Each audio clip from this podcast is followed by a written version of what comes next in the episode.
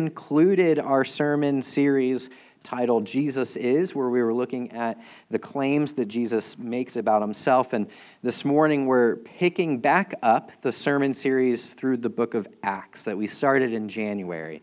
So if you have a Bible, would you turn with me to Acts chapter 8? If you don't have a Bible, there should be a red one near you on the chairs, um, I think.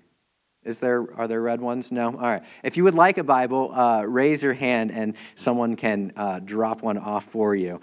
Um, or pull out your phone and follow along on your favorite Bible app or Google search. We're looking at Acts chapter eight.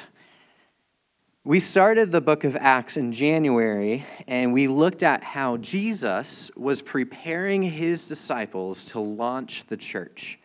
He, he gave them his spirit to empower them. He gave them the apostles to teach them. And the church, committed to that truth and committed to one another, began to launch this movement, which has continued even to today. And we pick up now in chapter 8, where the mission of the church is beginning to go beyond the walls of Jerusalem and will take it to the ends of the world even to Cleveland and Mayfield Heights. We today are part of this unfolding story of the church taking the gospel to the world, including right here in Mayfield Heights in the east side of Cleveland. This morning's passage, we're going to see Philip take the gospel to a city in Samaria, and with it, there comes great joy. Now, when you look at your community, when you look around, do you see great joy? The motto of Mayfield Heights is that we are a vibrant community. And in many ways, there is great joy here. We are a city of just about 19,000 people. We're increasing in our population year after year. Many people and families are moving to the community because the school system is wonderful. We're increasingly becoming more and more beautifully diverse. In fact, the, the city hired a new position two weeks ago to specifically celebrate and identify ways in which we as a city can grow in our diversity awareness. There's some wonderful things happening in the city of Mayfield and the surrounding communities as well. But there's still great potential for more joy. The three top issues facing Mayfield Heights right now are uh, racial tension, psychological issues of depression and loneliness, and great drug and alcohol abuse. And those are happening in our communities. There's great potential for joy to come to Mayfield, and we believe that the gospel has the power to bring great joy. That's what we're going to look at this morning. That Philip one of the deacons of the church, brings the gospel to a city and brings great joy. So, if you want to follow along in your bulletin and write down notes, I've got three questions we're going to look at this morning. First, why did the gospel go to the city? Second, what did it take to reach the city? And third, how can we see that happen in our own city? So, why did the gospel go to the city? What did it take to reach the city? And how can we make that happen in our city? Well, let's read chapter 8, verses 1 through 8, and then we'll discuss. Just some context the church is increasing, but so is persecution. And in fact, Stephen has just been martyred for his faith, and now we're going to see the repercussions of that. Acts chapter 8, verses 1 through 8. And Saul approved of his execution. And there arose on that day a great persecution against the church in Jerusalem. And they were all scattered throughout the regions of Judea and Samaria, except the apostles. Devout men buried Stephen and made great lamentation over him, but Saul was ravaging the church and entering house after house. He dragged off men and women and committed them to prison. Now, those who were scattered went about preaching the word. Philip went down to the city of Samaria and proclaimed to them the Christ. And the crowds, with one accord, paid attention to what was being said by Philip when they heard him and they saw the signs that he did. For unclean spirits, crying out with a loud voice, came out of many who had them, and many who were paralyzed or lame were healed. So there was much joy in that city. Let's pray. Heavenly Father, we want our city, our community, to have great joy. And we know that the source of that joy is the gospel alone. And so, Father, we pray for your word to penetrate our hearts through your spirit, that we would be a people committed to bringing great joy to the city around us. In Jesus' name we pray. Amen.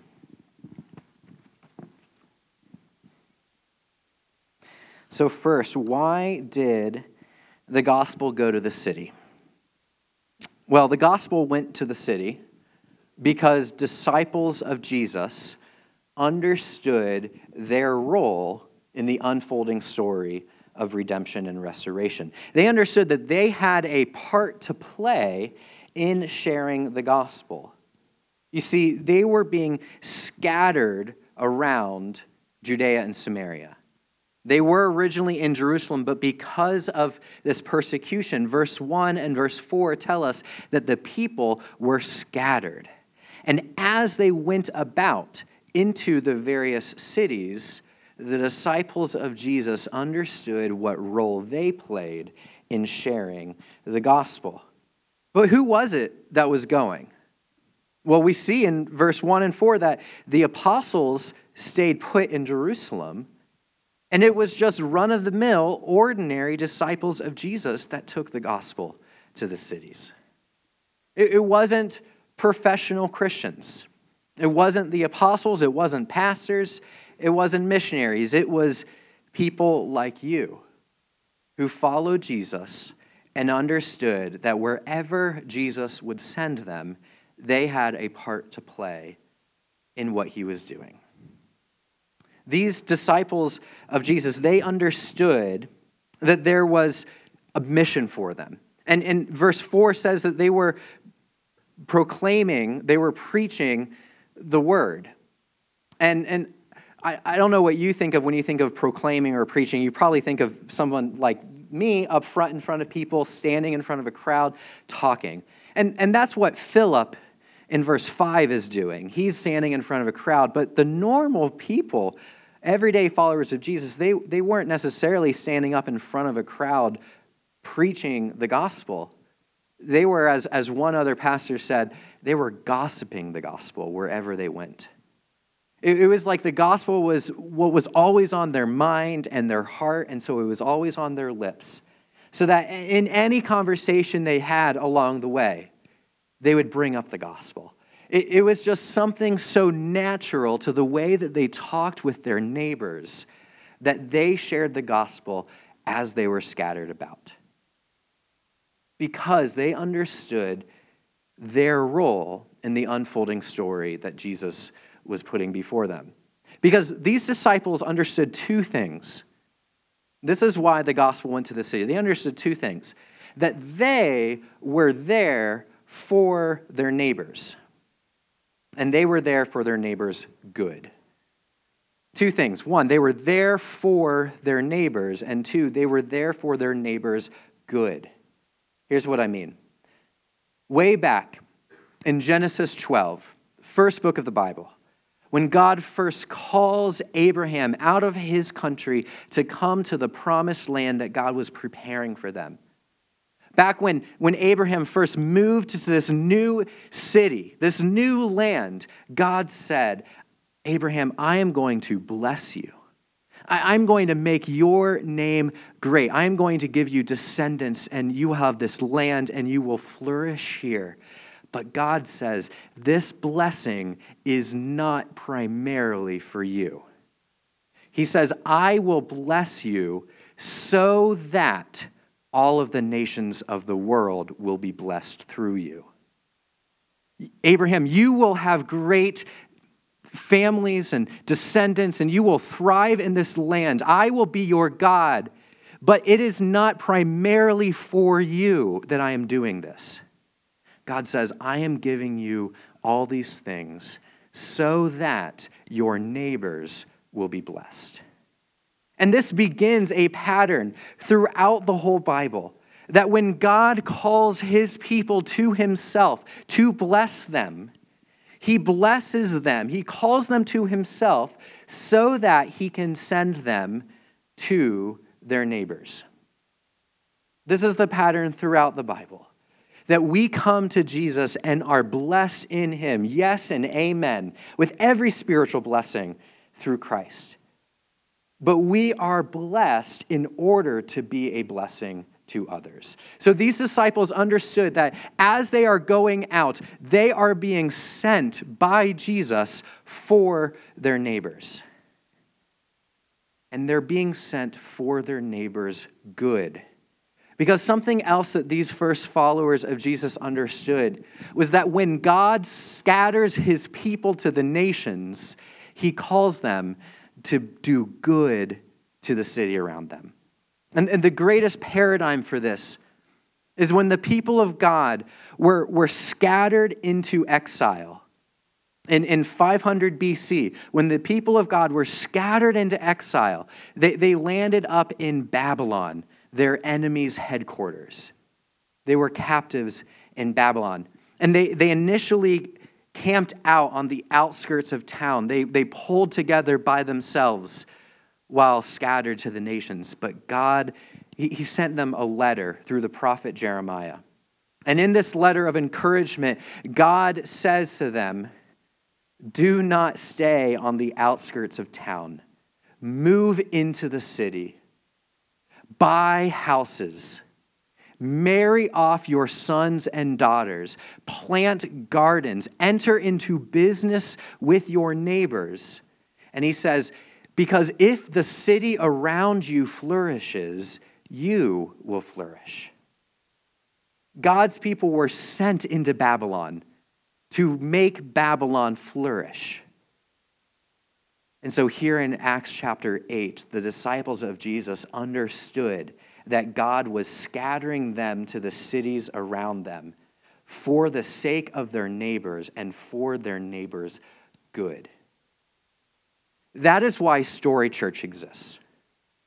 Our mission is to, to invite our neighbors into a new story shaped by Jesus because we believe that that is the only story that offers real forgiveness. It's the only story that offers a new identity that we're all longing for.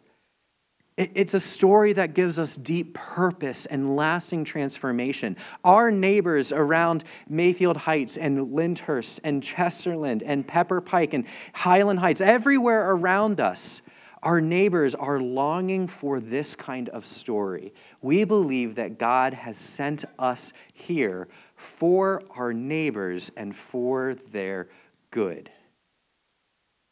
Do you believe that that is why? Jesus has placed you where you live. Do you believe that that is why you are part of this church? We don't exist primarily for ourselves. We come here to worship God and be filled with His grace and mercy because God wants to bless those who are not yet part of this church. That is why we exist. So that's why the gospel went to the city, because people like you and me believed that that's why God was sending us. But then when they got there, what did it take to reach the city? So let's look at what Philip did. Philip, he's one of the deacons of the early church. And when he got to the city, he did three things. And we see this in verse 5 and following. There were three things that Philip did to reach the city with the gospel it took spiritual revival, physical healing, and crossing cultural boundaries. It took spiritual revival, physical healing, and crossing cultural boundaries. Real quick, let me run through these. First, spiritual revival. Philip came and preached Christ and the demons and evil spirits were eradicated. I mean, people who were possessed heard the gospel and it transformed their lives. And that might sound miraculous to you, but friends, apart from Christ, we are dead and blind to the gospel. We are dead and blind to the spiritual realm. And so, any time that the gospel is preached and people respond, we are witnessing the miraculous happen where eyes are opened, hearts are open to receive the gospel, and God revives our souls. The preaching of the gospel brought revival. Now, in our community, I mean, th- there are spiritually blind and hurting neighbors all around us. It is a largely religious community whether or not there's a lot of people that actually attend church. And, and I'd, I'd say that the most pervasive spiritual blindness that we face when we talk to our neighbors is this our neighbors believe, and maybe we at times believe too, that we can manipulate God's love and affection towards us on the basis of our own behavior. And that sounds technical, but here's what I mean. We go around thinking that it, as long as we're doing what we think we should do with our lives, then God ought to bless us and be good to us. But when we mess up, when we cheat, when we steal, when we lie, when we do things that we know we're not supposed to do, well, then God's angry and he's going to punish us. And so we try to manipulate how God is going to behave towards us by changing our behavior. That's the spiritual climate all around us. But when the gospel is preached, it says this you can't do that. Because if you actually understood your own heart, even your best attempts at doing good things are marred by selfish motivations. And so we all stand before God guilty of sin. But the good news of the gospel is that we can be guaranteed of God's unending, never giving up love for us because Jesus has lived the life we could never live and has died in our place on the cross. And so, by faith in Him alone, we will be given the assurance of His love for us. Friends, when that message is preached, people go from death to life. How do we reach the city with the gospel? We see spiritual revival by preaching the gospel. But secondly, Philip also accompanies his gospel preaching with physical healing. He goes to those who are, are paralyzed and lame and he heals them. This is the same kind of work that the apostles, just a few chapters before, were doing in the streets of Jerusalem. He miraculously heals these people who were hurting. And we could argue for hours about whether or not those gifts of the Spirit still happen today or not, but I think that'd be missing the point. Because what Philip is doing is showing that when Jesus died on the cross, he wasn't just purchasing our redemption from sin, he was securing the restoration of all things. Jesus came into the world not just to redeem us, but to restore God's world. And what Philip is doing is he is, in healing these people, showing that there is real hope in Jesus. That that future restoration of all things has surprisingly come into the present. He understood that in order for people to understand that the message of hope is real hope, that there is physical healing that needs to accompany it. And so, we as Christians, not only are we to be gossiping the gospel, but we need to be working towards physical healing in our neighborhoods. Where there is hurting, let us move towards with healing. Where there is injustice, let us move towards them with justice and peace. Where there is oppression, let us move towards it with love. The Apostle James says that without, without these works of righteousness accompanying our preaching of the gospel, then the preaching of our gospel is of no value. He says, if you have a brother or a friend who is cold or without food, and you merely go up to them with a message of hope, and you leave them without giving them food and without clothing them, your message of hope is of no value. We need to preach the gospel and see spiritual revival, but we also need a people that are seeking to bring about physical healing all around us.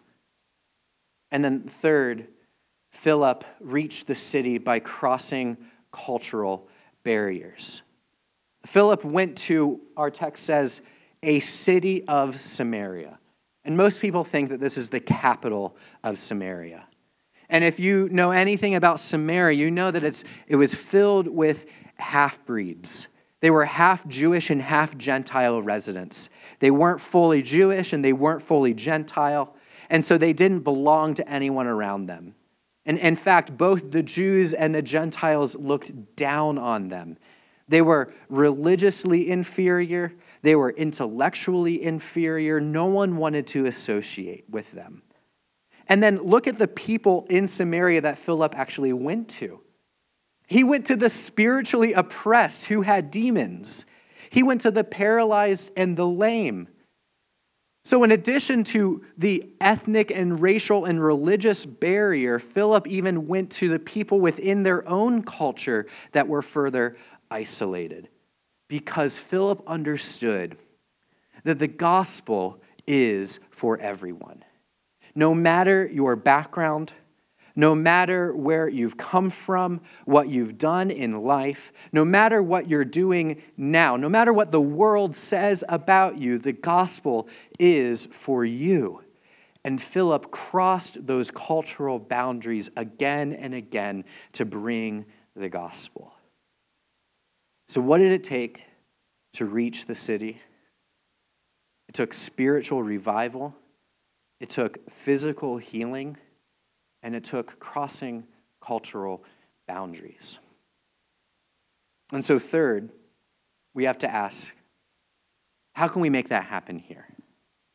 How can you and I bring the gospel to our city? How, can we engage our neighbors and our coworkers, our city officials, our friends and family with the gospel right here. What does it take? Well, if we look at this passage, we see that these first disciples, the way that they were able to take it was they were committed to responding to rejection, oppression, and persecution with love. They responded to persecution with love. I mean, this whole chapter begins because there is great persecution in Jerusalem. And rather than gathering together and saying, we're going to fight, they say, all right, Jesus, you're sending me out to love. They're committed to responding to opposition with love. And I think we need to do more of that as Christians today. In the third century, one of the church fathers, Tertullian, he wrote down this famous sentence. Maybe you've heard it too. The blood of the martyrs is the seed of the church. The blood of the martyrs is the seed of the church. What he means is when, when people's lives are taken from them in defense of the gospel, the gospel doesn't go away, it increases. When persecution and opposition increases, that doesn't squander the church's mission, it allows it to flourish. But that doesn't happen by itself. We have to consciously recognize that we're facing opposition from those around us and choose love instead of anger or hate or reviling or sarcasm we need to choose love. And the way that we do that, the way that they were able to do that, is they understood the gospel wasn't just something true that they believed in. The gospel offered real power. The gospel offered them real power. And here's what I mean the gospel says that Jesus died and then came back to life. And there is great power in that. The, the, the, gospel has this power because there's this pattern that when something dies, God is going to bring it back to life. That's the power of the gospel. And when Christians believe that the gospel isn't just something to believe is true, but to experience, well, then we can face opposition and persecution and, and difficulty because we know that even in our small defeats, God is doing something in that death to bring about new life. And here's how that works Stephen, the first martyr of the church, the one who sort of began this whole explosion, when he was standing before his executioners, when they had picked up stones and were about to stone him to death, Luke tells us that Stephen looked up into the heavens and saw Jesus Christ risen, standing before the Father. And Stephen cries out and says, Forgive them because they do not know what they are doing. Stephen says exactly what Jesus said on the cross because Stephen knew that if Jesus could die for him and be brought back to new life, death itself was not going to be the end of the gospel with Stephen. Stephen could face death, he could be killed and believe that somehow this was going to produce new life. And we're seeing that in Acts chapter 8. Stephen died but now people are hearing the gospel who have never heard it before. They believed that the gospel had power to go from death to life. And so, friends, if we want to reach the city, there's going to be small deaths along the way. hopefully, not mortal physical deaths, but believe me, these are serious too.